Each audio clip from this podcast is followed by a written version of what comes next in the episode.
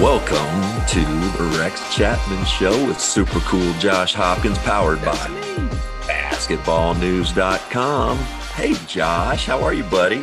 Good, man. How's everything in Kentucky? Everything, uh, it's, it's warming up here, heating up, I should say. Mm-hmm. I'm old. I, I want to brag. I went on two big walks yesterday. Ooh, yeah, that's uh, yeah. congratulations. Thanks, buddy. You know, I yeah. Heart rate up a little bit and uh, took my shirt off. Only in the neighborhood though, trying to get my get my tan on, my, get, get mm-hmm, my mm-hmm. right for summer. You know how it goes. Gotcha, guy. I feel you. I feel you. Oh, uh, we should jump right into uh, the segment book club. Uh, yes. what, you read read anything this week, Rex? Not at all. Me either. So that's been book club. Rex, I do have a question I've been thinking about. I just popped into my head today. I like when you, think? I like when Thanks. you do. You're welcome. Who are the are the Currys the Mannings of the NBA, or are the Mannings the Currys of the NFL? Oh, hmm? that makes my brain hurt. I mean, yeah, uh, it's ah. tough, but the the the fathers played and were, were were great. And then the two boys come out and are great. Titles, a lot of titles there. They seem to be like the basketball and football Camelots. My knee jerk is to say the Mannings. And the only reason I do that is because I I don't know that Seth is gonna be a starting point guard on a title team unless he wins one this year. You know, in Philly. Uh Archie, Archie Manning, a great pro, but had uh, just you know awful, awful line and terrible yeah. team. Um, had a great career. Dell, great career, six man of the year, a time or two maybe. Um, also one of the best guys ever, but never an all star. Mm-hmm. Um, mm-hmm. Man, Stephen has set the world on fire. Of course, Peyton has. But did Eli win two Super Bowls? He did. He did. The helmet catch.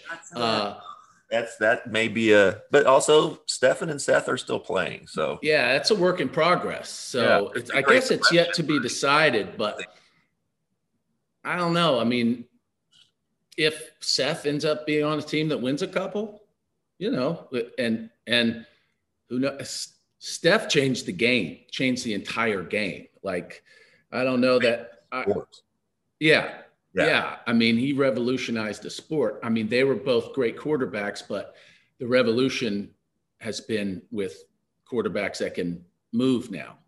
More. Yeah, but you know, let's that's not let's not poo-poo Peyton because Peyton man, oh, he's he, he was just a maestro.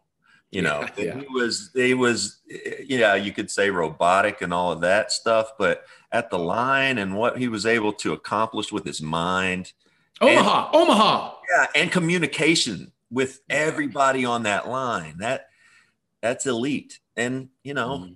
I don't know that anybody's done that part of it better. Um, and he's a hell of a pitch man, funny in the commercial. So that's you know that's something. Stephen ain't bad. Stephen ain't bad. He's he's he's got some gigs. He's got mm-hmm, some personality. Mm-hmm, don't mm-hmm, you? No doubt. Don't you poo poo on my stuff? We we have to have Seth on here. Oh yeah, the trilogy. I'd love to hear his stories, his side of the, I can't wait. the backyard games. Oh yeah, Steph's got all kinds of swag. He he's all as you can imagine, all kinds of toughness. Steph, I think he's probably, according to their father, I think Seth is the only guy in the NBA who thinks he's a better shooter than Steph. And he might be. it's percentage wise. Might be. Yeah, yeah. Uh, so uh, what do we got today? You know what we got? We got a little twist. We've got the CEO of Harris Blitzer Sports Entertain, Entertainment, which is encompasses the Sixers, the Philadelphia 76ers, the New Jersey Devils, the Prudential Center. We have Scott Michael O'Neil, an executive wow. with many, many, many accolades. So I'm really yeah. excited about this one. How about you, Josh? I'm I'm a little nervous. Yeah. I mean, he's an intellect beyond mine. Uh, Harvard Business School. I'm out right there. I'm like, uh, uh, what's your favorite color? I don't know what I'm going to ask this guy. Same. So very much the same. He's one of those. I'm excited. That, remember the old movie? It was Meryl Streep and uh, it was defending your life, Albert Brooks, and they had the whole thing. Some people are the little brains, and some people are the big brains. Scott O'Neil is a big brain guy. yeah, yeah. I'm excited to talk to him because I feel like I'm going to learn something. Yeah, me too. Let's get to it. You want to, buddy? I'd love to. Let's roll. Scott Michael O'Neil, welcome to the show, buddy. Hey, um, I know you do the preset when you talk about that neither of you read a book. Here's a tip. Put this one on your list and read it.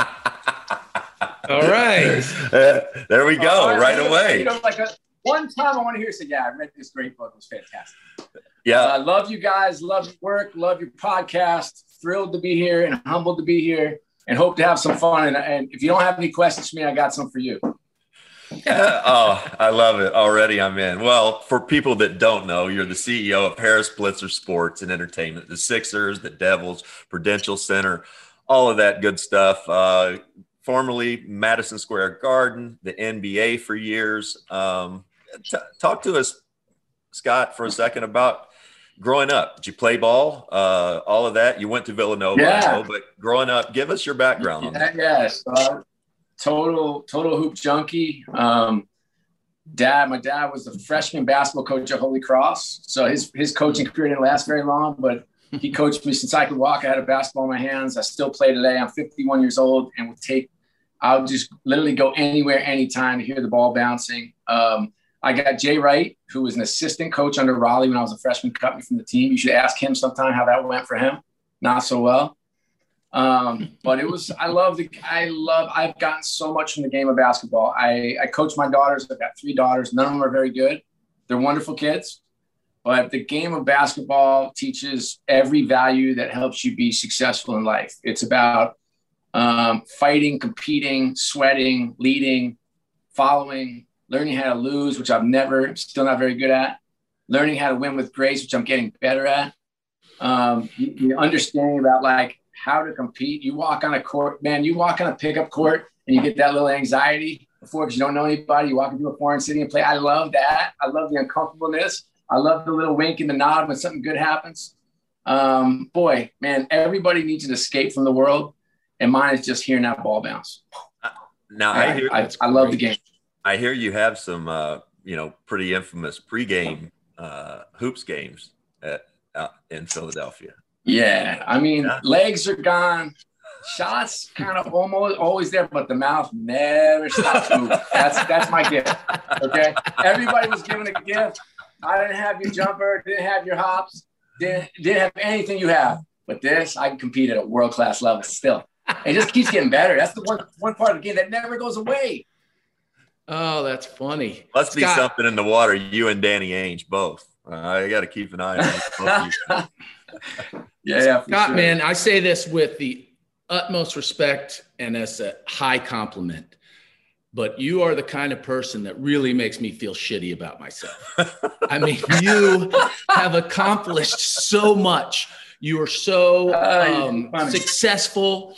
Uh, uh, your commitment to community, your passion, uh, where did, did, were you born with this? I know all your siblings are very successful. Do you have the best parents oh, ever? Is it something in your DNA? What, what how did you accomplish all this? Oh, you're too funny. Uh, I, w- I will say that my, my book, Be Where Your Feet Are, is actually about the exact opposite of that. So I've, I've read plenty of books. Um, um, and the one, uh, the one thing I love is uh, stories of, of failure. And, and uh, I think that's where all the learning takes place. And um, and so me growing up, I, I grew like I was a food stamp kid when I was really young. So uh, we, we didn't come from a lot of means. And then I saw my folks go from that, like puffed milk and powdered, you know, powdered milk and puffed rice, breakfast, lunch, and dinner to like all of a sudden I'm at a country club.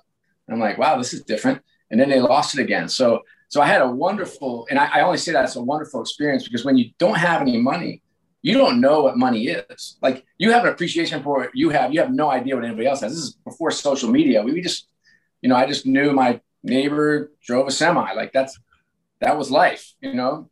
And then my folks um, did very well in their business and they're entrepreneurs. So things went bad and things went really well and then they went badly. Um, but man, I grew up in a house totally full of love. Um, both my my my mom and dad um, both have their PhDs, um, child education, child psychology. So it was a laboratory. And my dad told me every single day. I, I try this on my daughters and hope it works. They told me every day, my mom and my dad, you can achieve anything you want to achieve. Dream big. Don't let anybody put a ceiling on you. If you can dream it, you can do it. I mean, every day. Can you imagine having that just pounding in your head every single day? And with all the negativity that we find in the world today, and by the way, that's one thing, Rex, I just love, love, love, love, love. And I know some of your biggest fans only know you from social media, which I think is funny, but I love positive energy. And Twitter is a cesspool of hate. And you bring love and laughs and, and there's and, and social change and meaning and purpose. And um, and so yes, I'm sorry to, to wander, but I was really fortunate. I grew up in a house of five kids within six years, total like Irish Catholic Italian family. Um, so we had a lot of emotion in there, a lot of love, a lot of hugs, a lot of kisses, um, and a lot of dreams. We all played hoop. Um, my sister was the only real athlete. She was like all American in high school, American in college in lacrosse. Um, but but generally, we were just like those scrappy, nasty Irish point guards that you never wanted to play.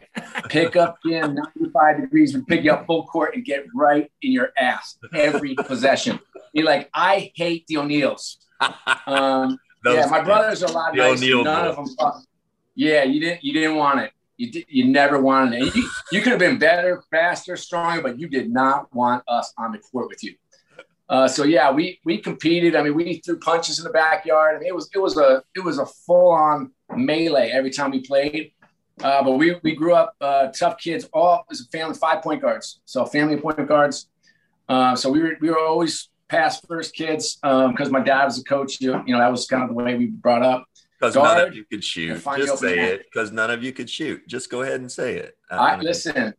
Uh, listen, we have a family family saying it was what, what we lack in talent, we make up for in confidence. So we were shooters, we just weren't makers. Are you guys, because um, you're all hyper successful, are you competitive today with one another, with your siblings? No, c- competitive. You know, it's almost like the NBA. Like I've been, I've been blessed to be around the game for so long, and you know, work for David Stern and work for Adam Silver, and these incredible like leaders and luminaries. And the one thing that, that I got pounded into my head really quickly when I got into this league was that we fight to the death on the court and we help each other off the court. And that's the way my brothers are and my sister. And um, so they're my they're my best friends in the world. Um, they're the ones I call when things go well, and they're the ones I call when things don't go so well. You know, and I, have had plenty of those moments too. So, uh, so I, no, I, we're not. We don't have any kind of competition. All we're doing is root for each other. I kind of the way I see the world. Um, I never really understood kind of the jealousy gene. I I root for every everybody. You know, I want everybody to get a raise. I want everybody to get promoted. I want everyone to sell their company. I I, I think the world is better when when people are winning, and uh, and I, especially with my friends. I like the cut of your jib, man. Same. You are. I keep you around. You inspire me. Yeah, there's. I do want to ask this before we really go on. What does a CEO of a professional sports organization do? Like I know what the GM, the coach, the players. What what's your day to day job? Yeah, yeah. And I, I I think if you talk to the people I, that I work with, they tell you not enough. um, but I, I, I mean, no, but I, um, you know, it's a big business. You know, when, when I when I got into this league, I worked for the New Jersey Nets, the, the beloved New Jersey Nets, with Derrick Coleman and Kenny Anderson, Drazen Petrovic. Remember, um, so that was not Sam Bowie, Chris Morris. That wasn't a, a beloved team, um, but the business was really small. I remember starting there and reading that the Jazz just traded for $13 million. And you look today and you got teams trading over $2 billion. So the organizations, when I walked into this game 25 years ago, were this big. And now they're big businesses with big brands. Um, so, so our responsibility is effectively to, you know, as a CEO, you set the strategy for the company. Um, you drive the budget, you hire and fire, um, you set the culture. We're, we aim to create the greatest place to work in the world. And we're, we're, far from that, but that's our aim, that's our goal. And we're trying to drive social change. I, I, operate in, in cities that need help, like Newark, New Jersey. And if you haven't been there, I'd love to take you on a car ride. Camden, New Jersey is the average household income $13,000. You know, Philadelphia is a second highest poverty rate of any major US city behind only Detroit, lovely Detroit. and uh, in Wilmington, which was known as Kilmington when it was the murder capital of the U.S. Uh, three years ago. So I'm in cities that need help. So that's one thing we do is try that. Um, I manage our board. You know, Josh Harris and David Blitzer and Michael Rubin are these incredible luminary guys who have day jobs. So I run the business for them and make sure that they're comfortable with the decisions we make. But it's more strategy and growth. I mean, when I got there, it was just a team. We built an incredible training center and bought the Devils and Prudential Center and set up a venture fund, a real estate company, esports business, a sports marketing company. So I'm, you know, in charge of growth and development. It's a it's a classic like CEO job. Um, and then I interact if you know with the basketball crew if they ever need a little help or assistance or things go south. If you want to get an advantage over the sports books during the NBA and NHL playoffs, how about an inside edge this MLB season? Then download BetQL, the only app you'll need to make smart bets. Their best bets algorithm scans over 350,000 bets per year to give you a best bet recommendation for every game across all major sports and gives you the reasoning behind why you should place the bet. BetQL also has tons of other tools like sharp data so you can see who the pros are backing and line movement so you can jump on betting opportunities in real time. Plus, you can save all your picks in one place to track your success and winning streaks, as well as view your rank on their leaderboards. Head to the App Store or Google Play Store now to download BetQL. You can also head to try.betql.co backslash Rex. Enter the discount code REX at payment checkout for 25% off of their subscription offerings. Don't miss out on the chance to beat the book this summer. You know, knowing where the, the franchise came from, I played when I played the Sixers were terrific. You know, um, and been had been down seeing seeing you guys with the number one seed uh, and Pretty MVP fun. and Defensive Player of the Year candidates as your corner, cornerstones after all this time. How does that feel? It feels amazing. I I will tell you, like going back to that 10 win season, that was hard. Like it was, it was a grind. I mean, it was like, you know, I mean, I do drop my daughter off at school and I got like the little 24 year, year old st- teacher's aide saying, when are you going to get this team right? I'm like, not you, you know, no. um, but we, but we, you know, Philadelphia, that's a tough town. It's, it's not for the faint of heart. I mean, they, you know, we eat our young for breakfast here and, uh, it's a blue collar city. And and the good news was is that people appreciated how we were playing. You know, that was like Isaiah Canaan, TJ McConnell, a Cove. I mean, guys were just out there. Henry Sims. Mm-hmm. I remember I was in one meeting with season ticket holders. I did season ticket holder meetings every day, as did Brett Brown. Ugh. And this one guy said, I'm not renewing if you don't re-sign Henry Sims. And I was like, Henry Sims? you know. That's I mean, was, I think we had 50, I, I think we had 50 players, 50 yeah. players on the roster that year.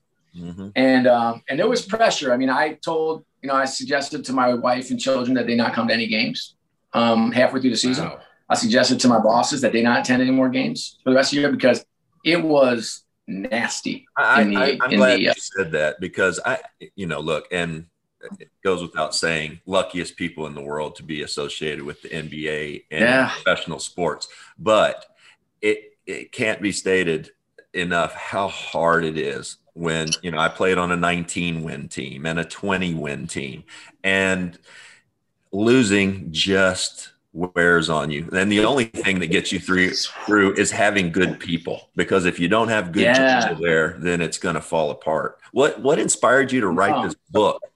What inspired you to write Be Where yeah, well, are? What uh, after all these years of sports? What where why? Yeah, well, uh, my best friend um, took his own life, and um, and Sorry, I was what age were you? Standing up. I was uh, 48. Gosh, I'm sorry, buddy. And I was standing up there giving his, you know, eulogy, speaking at his funeral. And I'm looking down at these five kids, his beautiful wife, successful guy, and just had all kinds of uh, chemical issues. And um, and I was, I just kept thinking, like, man, he's like, this is an amazing guy. I went to Harvard Business School with this guy. Like, he is brilliant. I mean, he walked into a room and lit it up. I mean, he was like the bear hug guy, you know, you know, those guys in high school that squeeze you too tight and you're like, stop, this hurts. He was that guy and just full of life. And then he was gone. And um, and I just thought, man, we got some lessons. We have lessons, and we have to learn them. And so I started writing, like kind of like Forrest Gump was running. I just wrote and wrote and wrote and wrote and wrote. And then I started talking to friends of my mind, and I, what I found out was like that that life that we see on Facebook and Instagram um, it's wonderful. I, I, love seeing your kids getting to Yale or whatever, or being an All American or getting into this. It's awesome. Like I honestly, I still want to see them. So I, I don't, I don't disparage anybody from doing that because I love good news and I love connecting with people. But that's not real life. Yeah. And and real life is what happens behind it. And for me, having been fired from Madison Square Garden and running the company into the ground and having miscarriages with my wife and like, look, man, it's real. I'm having trouble with one of my daughters, like it's this you want to talk about real life? That's what this book's about. It's like but that's where the learning takes place. And that's what people don't understand. Instead we like we hide behind like these beautiful pictures and i still want to see them so i don't want to take that away but i do want people to understand that it's okay. Like it's going to be okay. Like life is hard. And when you really look take a step back and, and and you guys can tell me it's like when does your best learning in your life ever taken place? It's when you fall down you got to pop up but man, you get in a pothole, you twist your ankle, you fall, you trip, you stumble, you get fired. They write something nasty about you. Hey, you want to do something fun? Google Scott O'Neil. Look on Reddit. Okay, go Reddit Scott O'Neil. That's a that's a fun place to be. You know, and so you can stay in that space, but that's not space I want to be in. I want to be around people who who make me smile, and I want to be around positive energy, and I want to be around life and people of hope and who could dream and think differently. And so, so I. Long story is, something bad happened. And I decided to share some of my most vulnerable moments when, when things weren't going so well and some of the lessons I learned. And I got some friends to share some similar ones, um, which shocked me. Like I just didn't, really? you didn't know, like, right? Because because yeah. the picture yeah. of my family is like, oh, look at that big CEO. Um, Josh, you said at the beginning, like, hey, you know, I feel like, you know, these guys done well. Like, hey, guess what? They get a peek behind the curtain. And you're going to feel like really good about yourself when you read this book. You're like, holy crap, you know? and and that's okay and because i want people to be okay. I want them to um, understand that this journey that we call life is just full of opportunities to learn and grow. And you get up at the top of that mountain i gotta tell you look around and it is lonely up there. And so you better, better find another mountain to climb. And so i, I think that's um, that's what why i did it and, and what it's about. Thanks for asking really inspiring yeah thank you for absolutely. thank you uh, let me ask you this. Um, so you are creating a culture. You talk about that. You talk about people positivity. And when you are putting a team around you, when you're hiring, what do you look for uh, qualities in the people that you put around in your organization? And how do you know they truly have them? Like, um, what do you just what do you look for in the people you hire? Yeah, um, energy, um, intellectual curiosity, and an unreasonable work ethic. And, and I think those are, and you know, I, I want to hire extraordinary teammates as well, because that's what creates like the added level of success when you come to our place. Um, but I think that that passion for life, you can see it in their eyes. Um, unreasonable work ethic, you usually know where they where they come from is really helpful. Um, um, and I, I, don't mean what You're part of the country. Unreasonable mean, work ethic. Unreasonable unre- unreasonably high work ethic. Yeah, because I, I haven't seen anybody be successful in anything without working unreasonably hard. I, I wish I would. I mean, I, listen. If you ever find something that's simple and easy, like give me a call. I will sign up for that in two seconds. Have you I met just Josh? haven't seen it. You, you met you Josh should now. Just be an actor. Yeah. great call. great call. But it, I live. It's, I have an unreasonable work ethic. All right. It's just it's just the other. it's on the other. End. I miss my yeah. no, but please, I, please I, elaborate I, on that, please.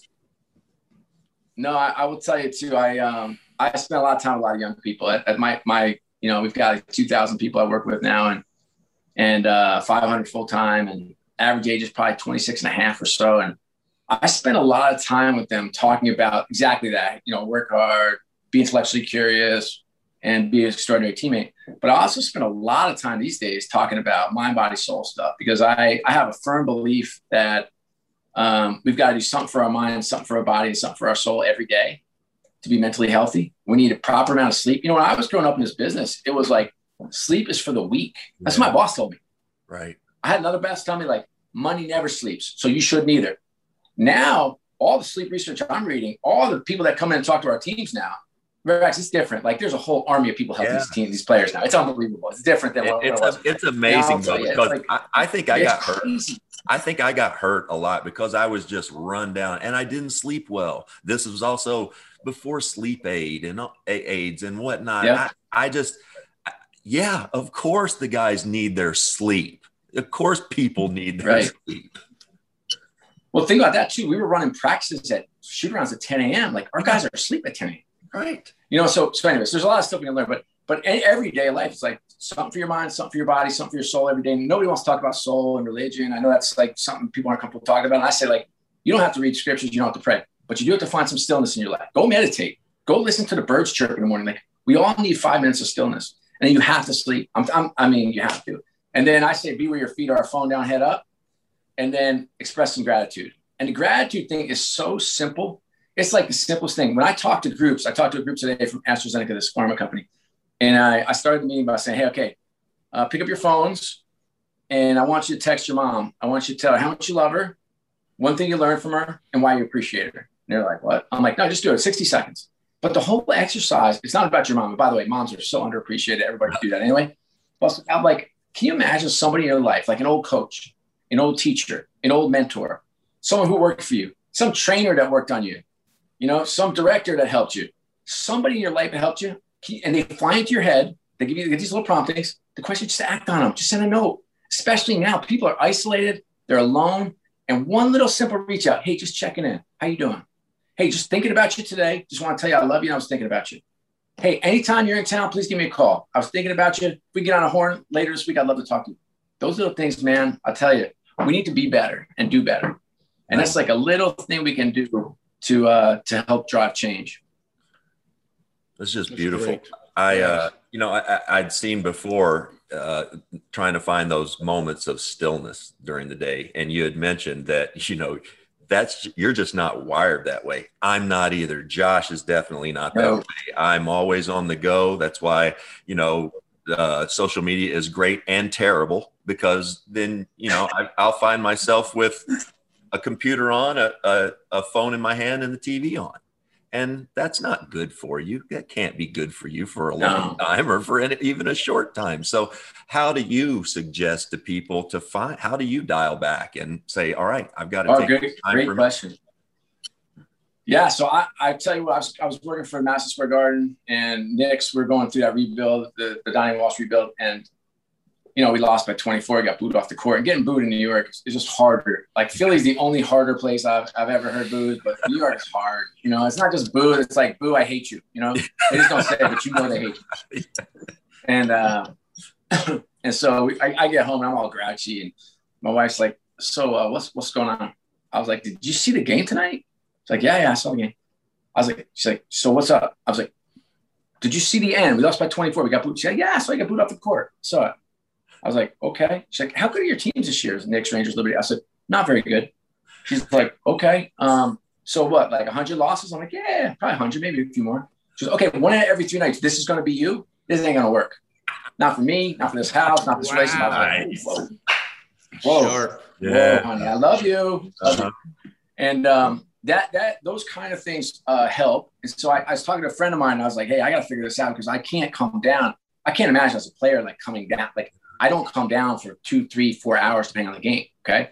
And player, I can't imagine like you getting your psyche and your your body to calm down. I couldn't do it. And my friend said, Hey, I, I have a worry tree outside of my house. I was like, well, what? He's like, Yeah, I drive home, put my hand on this tree, and all my worries go into the tree. I was like, I need a tree like that. Of course, I don't have one, but it would be lovely, wouldn't it? Mm-hmm. yeah. So instead, I use my ride home. I just use my ride. My ride is like I can holler at the moon. I call like sometimes one of my brothers would say, you know, crazy stuff that doesn't make any sense that no one else can hear other than other than they can. Um, and then when I get home, I put the phone down and I become a dad. That's it. I'm a dad. And so, so I, I try to completely compartmentalize. And um, and it's hard though. At work, you come into one of my meetings, you check your phone at the at the we have a cell phone table, just check it. And you can imagine the, the Gen Zs and millennials, they're like, oh, that's great. How am I going to take notes? I'm like, grab a pen, kid. Grab a pen, kid. Because I want them to walk in a room and look to the left and say, How was your weekend? Hey, how'd your daughter do in that soccer game? Hey, how was your vacation? But instead, we're this. And what are we doing? Flipping on do TikTok videos? Come on. Like we've got to connect better. So, uh, so there are some triggers I use to make sure that, that I can actually put the phone down. Um, I got my wife's got another one for me. Her name's Lisa. We married for 25 years. So we got married as kids. She was an intern at the Nets when I was an assistant. So that's where we met. And um, if we'll be out at dinner, now I'm by the way, I'm not perfect at this, but so I, I got my phone out. I'm just checking the score, like meaningless stuff, but I wanted to see the score. and she gives me this, like, just like, I'll wait. Mm-hmm. And I was like, no, no, no, I, am just, no, she's like, no, no, it's more important. I'll wait. I'm like, wow. um, I'm just gonna put my phone down and never pull it out of my pocket ever again. Yeah. As she's staring daggers right into my eyes. Um, so you do definitely need some people will give you some real talk in your life, and I, have got a few of those. But um, but I, I just encourage everybody just to be where your feet are, be present. Like the whole world is happening out there, and and I think if you have something meaningful to do on your phone, do it. You know, if you want to inspire people on your phone, do it. You want to put some good energy out into the world, do it.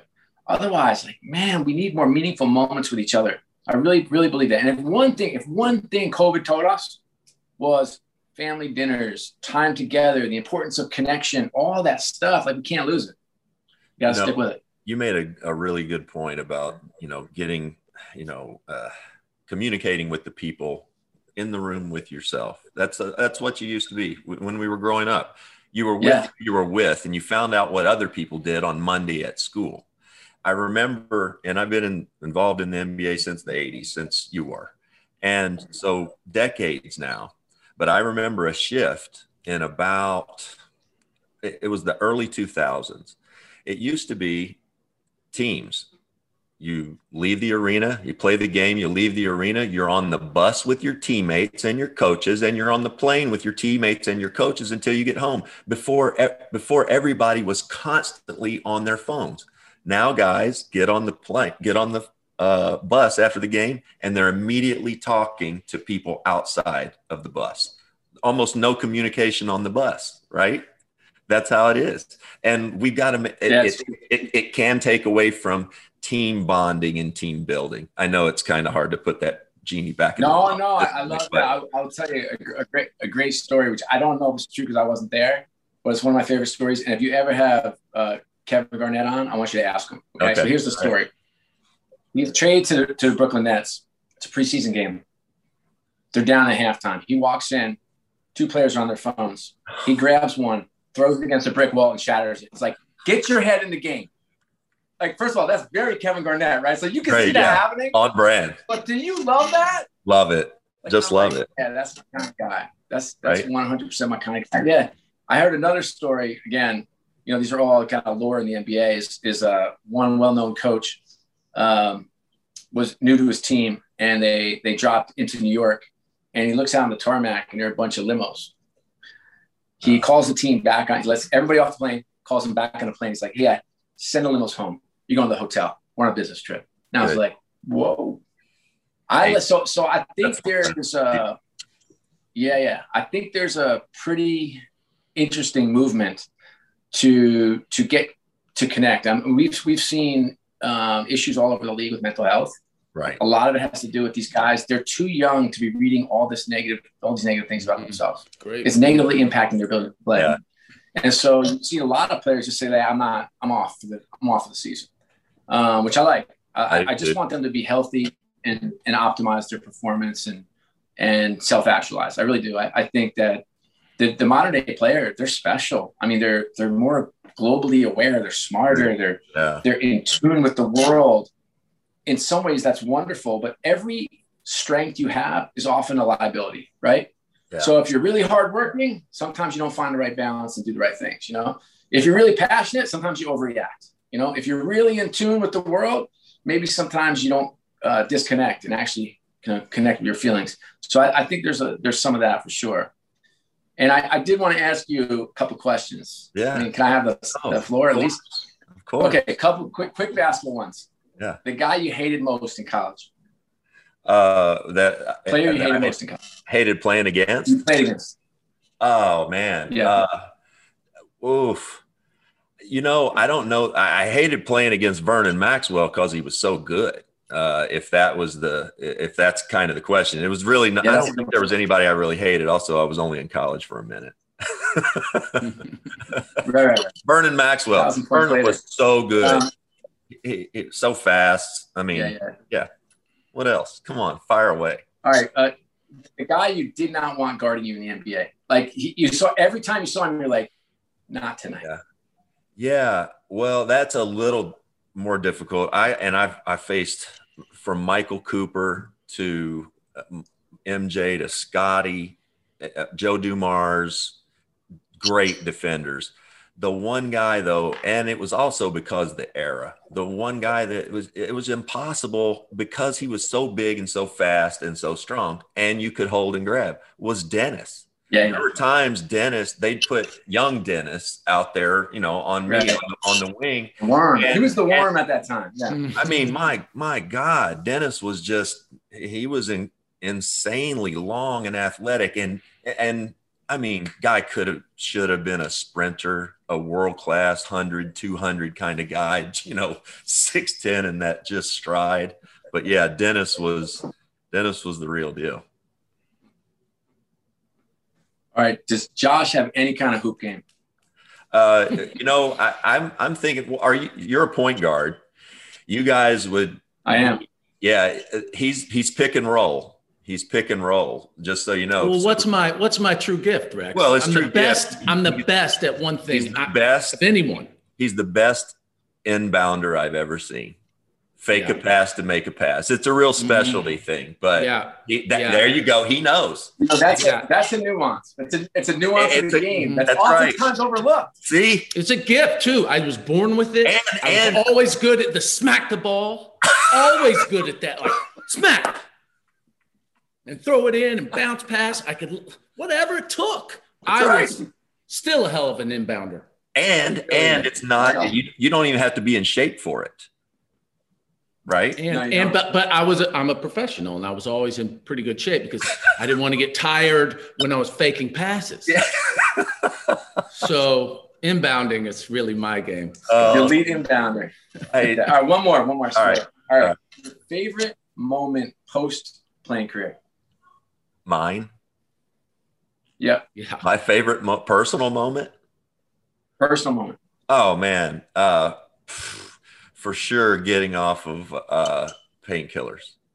Uh, yeah, that's yeah. my yeah. That's got to be the biggest one at that point. Just yeah, that was that was pretty difficult, and yeah. So I think that's probably my favorite personal moment because that was a life that was going down the tubes pretty pretty quickly. Yeah. So yeah, that one. Um, yeah. What Good. about you? What about you? Favorite personal moment I mean, I have so many, mostly related to family. I had a couple really special ones this weekend. I, I married my nephew, um, Jer, who, whose uh, father has passed away. Um, so I, it was kind of like a, I have three daughters. So he's, well, he, hey, maybe that's what makes it so exciting. You, know, that's you married your nephew? This is interesting. this took a turn I didn't see. Get the book. no, sorry. It's in the book.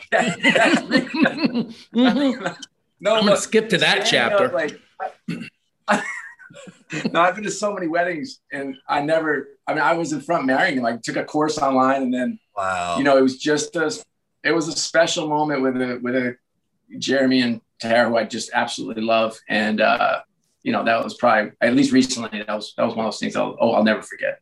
That's amazing. Uh, what uh, I got another question. What, what biggest lessons you've learned along the way working? You learned along the way working for David Stern.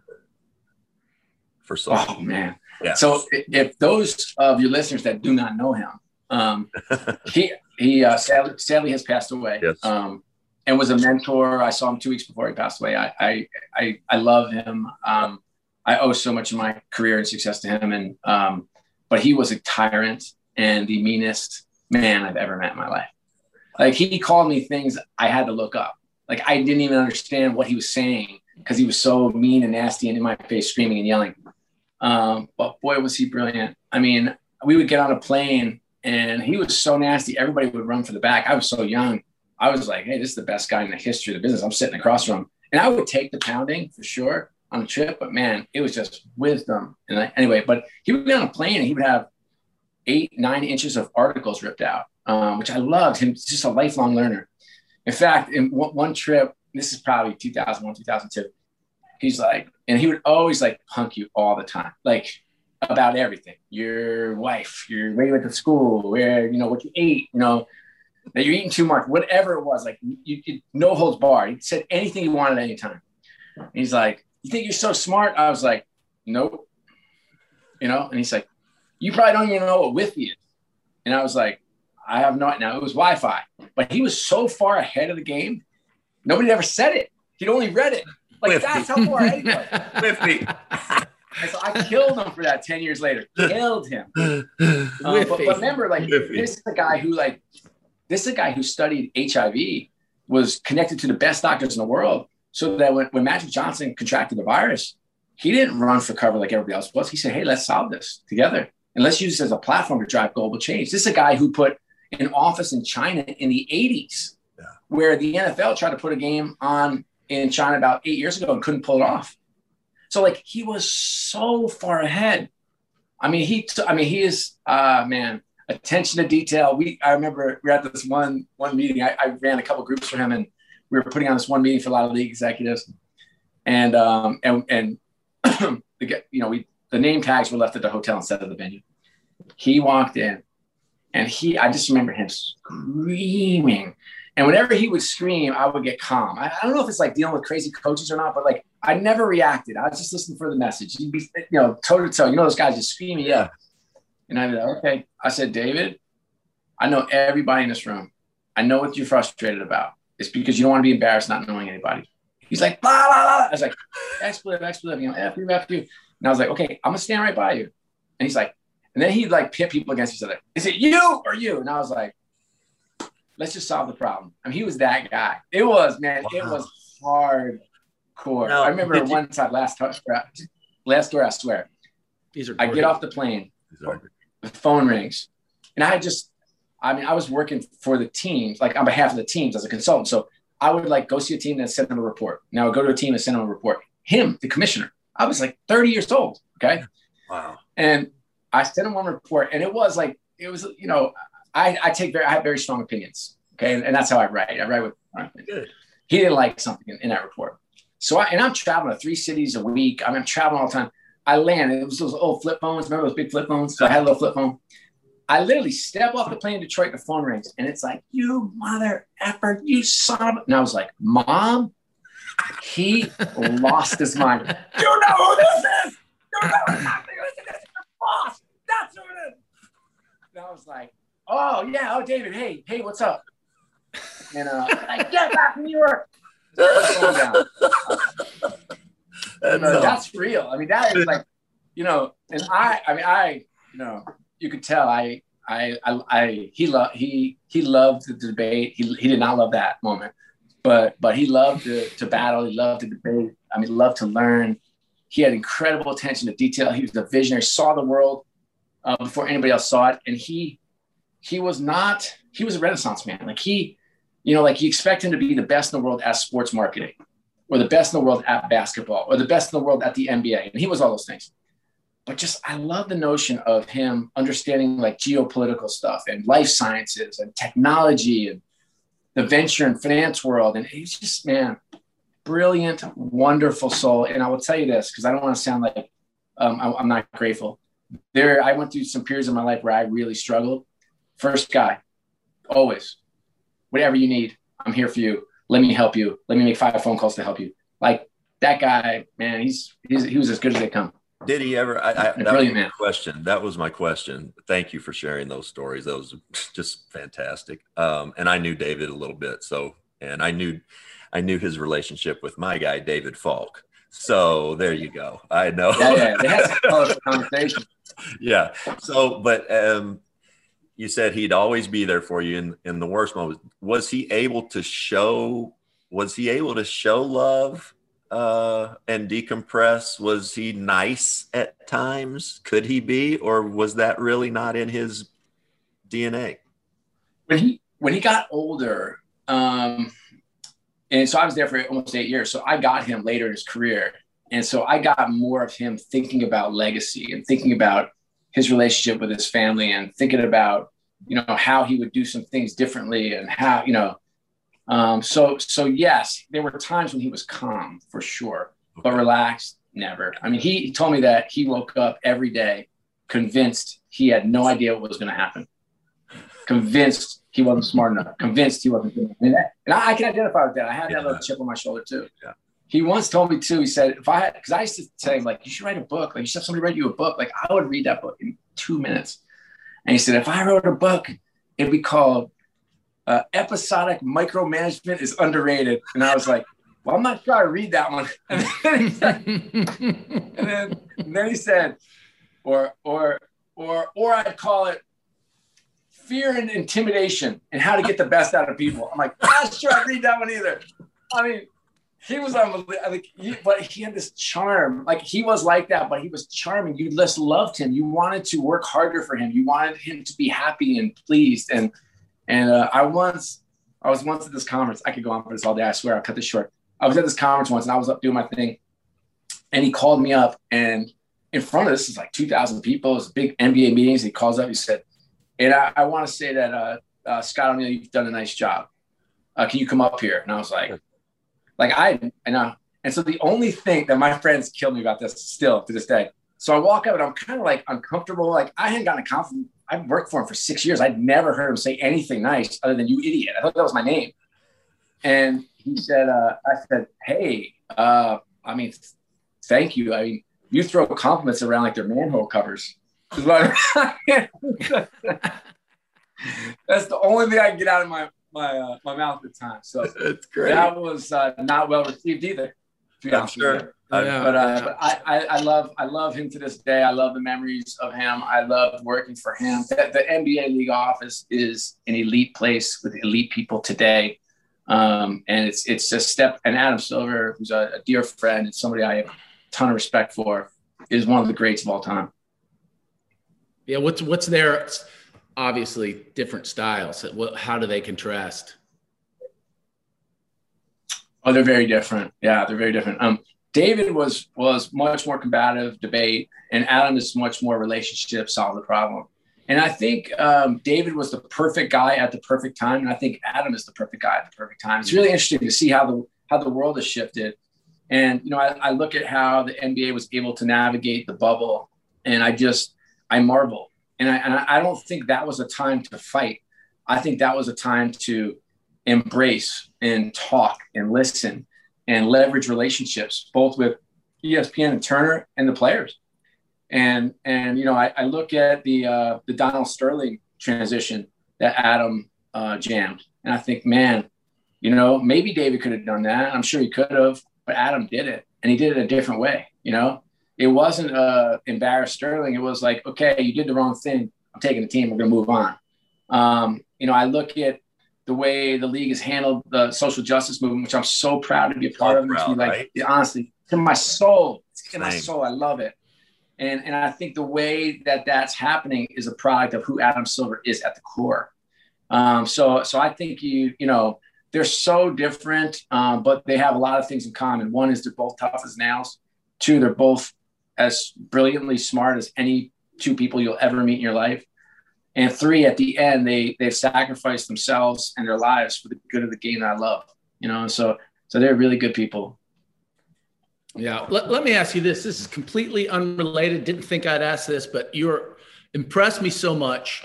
And you're a positive guy, obviously, and such an intellect. What are we going to do in this country? What to solve this great divide right now. What are your thoughts on that, and how can we how can we repair this? Yeah, such a such a rich question. Um, I, there's a, there's a great um, a, a short on Netflix called um, boy, the social dilemma. And if you haven't seen it, you should watch it. And so it takes these executives from all the social media companies and interviews them and at the end of the movie, um, they had this one guy, I can't remember the social media thing. They look him right in the camera and they said, okay, so what happens? Like now what? And what they're asking them now what to is that we all curate our own media. Okay. So now we have not only 7.5 million media members in the world, we're also 7.5 million people who are deciding what we want to see and how we want to see it. So what that's doing is it's it's polarizing all of us. And so you're either listen to Fox or CNN, when actually what we want is NBC, if you will, you know. Um, and so this guy looks right dead at the camera and he says, "Civil War," and literally like it almost like burned him soul. Um, and then obviously we had a lot of issues um, after the George Floyd murder. So um, I will say like I'm not sure that the solution is quick.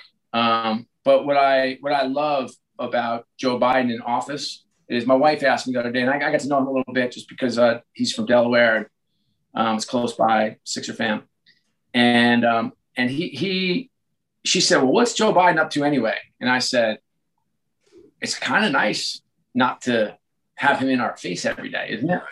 You know? Mm-hmm. And she said, you're right, it is. And and I think um, I look, I'm so proud to be an, an American. I am. I'm, you know, my my grandfather on one side and my great grandfather on the other side came over from Ireland and Italy, and they didn't have a nickel when they came here. And I look at the opportunity the country afforded my, me, my, my parents, um, my children. Um, I look at all the opportunity here. I travel all over the world, and there's no place I'd rather be than America. Okay. When I listen to the anthem, put my hand over my heart, I'm very proud to be here. We just have a long way to go. And you know, there's something special about that because our expectations are higher, and they should be. Like how much, you know, in Lithuania, how high are their expectations? Not as high as ours, you know. Um, so I I I have hope. I I love the next generation. I love the millennials, and I love the next generation coming under them. I spend a lot of time with young kids, and they see the world so differently. They they honestly like they almost can't believe the way we see the world just like we were disappointed with our parents and disgusted with our grandparents in terms of how they saw the world, I'm seeing this young generation looking at us and saying, like, you got a long way to go, buddy. Yeah. And I, I love that. Like, I love their hope. I love their spirit. I love that they want to believe in something bigger than themselves. I love that they want to change the world. I love that their social contract is different. It's like, really, you're not going to do this? You're not going to make a difference? I'm out. Oh, really? So I can't pay rent? So what? I'll figure it out. I love this next group they're willing to work and they have better vision. We've got to get through these next next 10, 15 years and get this next generation up and running this country. And I'm excited about answer. that. Um, yeah. And, and how do we how do we stop like the the you know it's like I think social media gives us like such a polarizing edge um, where it's it's like the vocal minority. I, I a big thing about like two things I say at work is like one is I want to manage to the top five percent, not the bottom five, and I say I don't want the vocal minority dictating policy. And, and I think right now, what social media gives you is a vocal minority dictating policy. So the stuff you're seeing online is what you think is the, the majority, and it isn't. Um, it's the fringes. The fringes are getting attention. You know why? Because that's what gets retweets. Fringes get retweets. You, you say something more ridiculous, people want to repost it and reshare it. And um, and I and I think the the amount of misinformation and disinformation is causing more mistrust and distrust than we need. And we need to go back to some really like core values that nobody wants to talk about, like honesty and trust and transparency, like simple, simple things that we learned about in kindergarten. We need to kind of come back to our roots and find those. Great answer. It's a tough question, and that's a great answer. And uh, thank you. Yeah. Scott, buddy, can't thank you enough for stopping by this week. Josh, wait, favorite movie maybe? Scott? Yeah, Scott, what's your uh, what's your favorite movie? Okay, Family Man and Fletch. Fletch. nice. Nice. Oh, love Put it. it on the other hills. It's all ball bearings these days. It really um, is. and then uh, front row center for any, uh, it could be, you know, a band, a speaker, dead or alive. You, you front row center. Martin Luther King. Mm. Well done. I love it. Scott, listen, man, uh, what you've done restoring, rebuilding, rebranding the Sixers where they were a few years ago to now uh, NBA's biggest season ticket base. unbelievable. Your book, Be Where Your Feet Are. Be sure and get it, everybody. Scott, please come back. Will you come back and do this again with us? Please? I would love it. I appreciate you guys. And if you ever want to hit a game, let's go. In, let's go. Road trip. Careful, careful. Road trip. Yes, yes, let's sir. All right. Thanks, John. Love to have you. Hey, Thanks, I appreciate God. all the things you're doing, guys. Thank Keep you, buddy. It's been work. a pleasure. Thanks for joining us. Awesome. Thanks. Hey, right back at you. Thanks. See ya. Well, I say it every time, Josh. Wow. I mean, I, you know, I, both of us, you know, we were a little nervous over this one going in because, you know, this is a little outside of our wheelhouse and we knew how smart this guy was, right? Yeah. But he's smarter than we thought. He didn't disappoint. No, he's smarter. I could have listened to him talk about David Stern and Adam Silver for four hours. You can see you can see why he's a success, right? Oh, I mean, I'll bet he gets up at four o'clock in the morning every day and works out and then visits children in the hospital and then meditates and then, you know, helps people starving somewhere and then gets to work at seven and works all day and goes home. And then he loves his wife and children more than I love anyone in the world. He does. He truly does make me feel like shit. He does. He's amazing. he is an amazing cat. He really is. I mean, mm-hmm. and you know, as as we know in his in his book, which we're gonna read, of course. We finally have a book club book, right? Uh, I gotta tell you, I was like, I was like, I don't know if I read this book. Now I'm like, I am definitely definitely reading, reading it. Yeah, yeah, yeah. Be where your feet are. Seven principles to keep your keep you present, grounded, and thriving by Scott O'Neil. I can't I can't wait. Um, I'm I just like and I enjoy and he has. Yeah, I remember Scott being with the Nets from back when I joined the Hornets. Right. Just coming up coming up as a young guy. So uh, just fascinating. Life's like you said, life is hard, man. No matter mm-hmm. where you are, life is hard. So and I was totally blown away. Had no idea you did, I'm sure, that David Stern was such a cocksucker. I mean, God, he, he's I had no idea. Yeah, he he was he was a renowned prick. Oh wow! I mean, brilliant, obviously, and oh, yeah. people really like him. That's a real, yeah. that's a skill to be that big of a dick, and people really like you. Yeah, yeah. He handled his business a different way, like he said. Like you, you. I'm a dick. You're a dick, but eh, people don't really like you. Yeah, yeah, full dick, just full dick. Yeah, yeah, yeah. oh, buddy, that's been fun. Uh, let's get out of here. Same time next week. Powered by basketballnews.com. The Rex Chapman Show with super cool Josh Hopkins. Subscribe, rate, and review. We're out.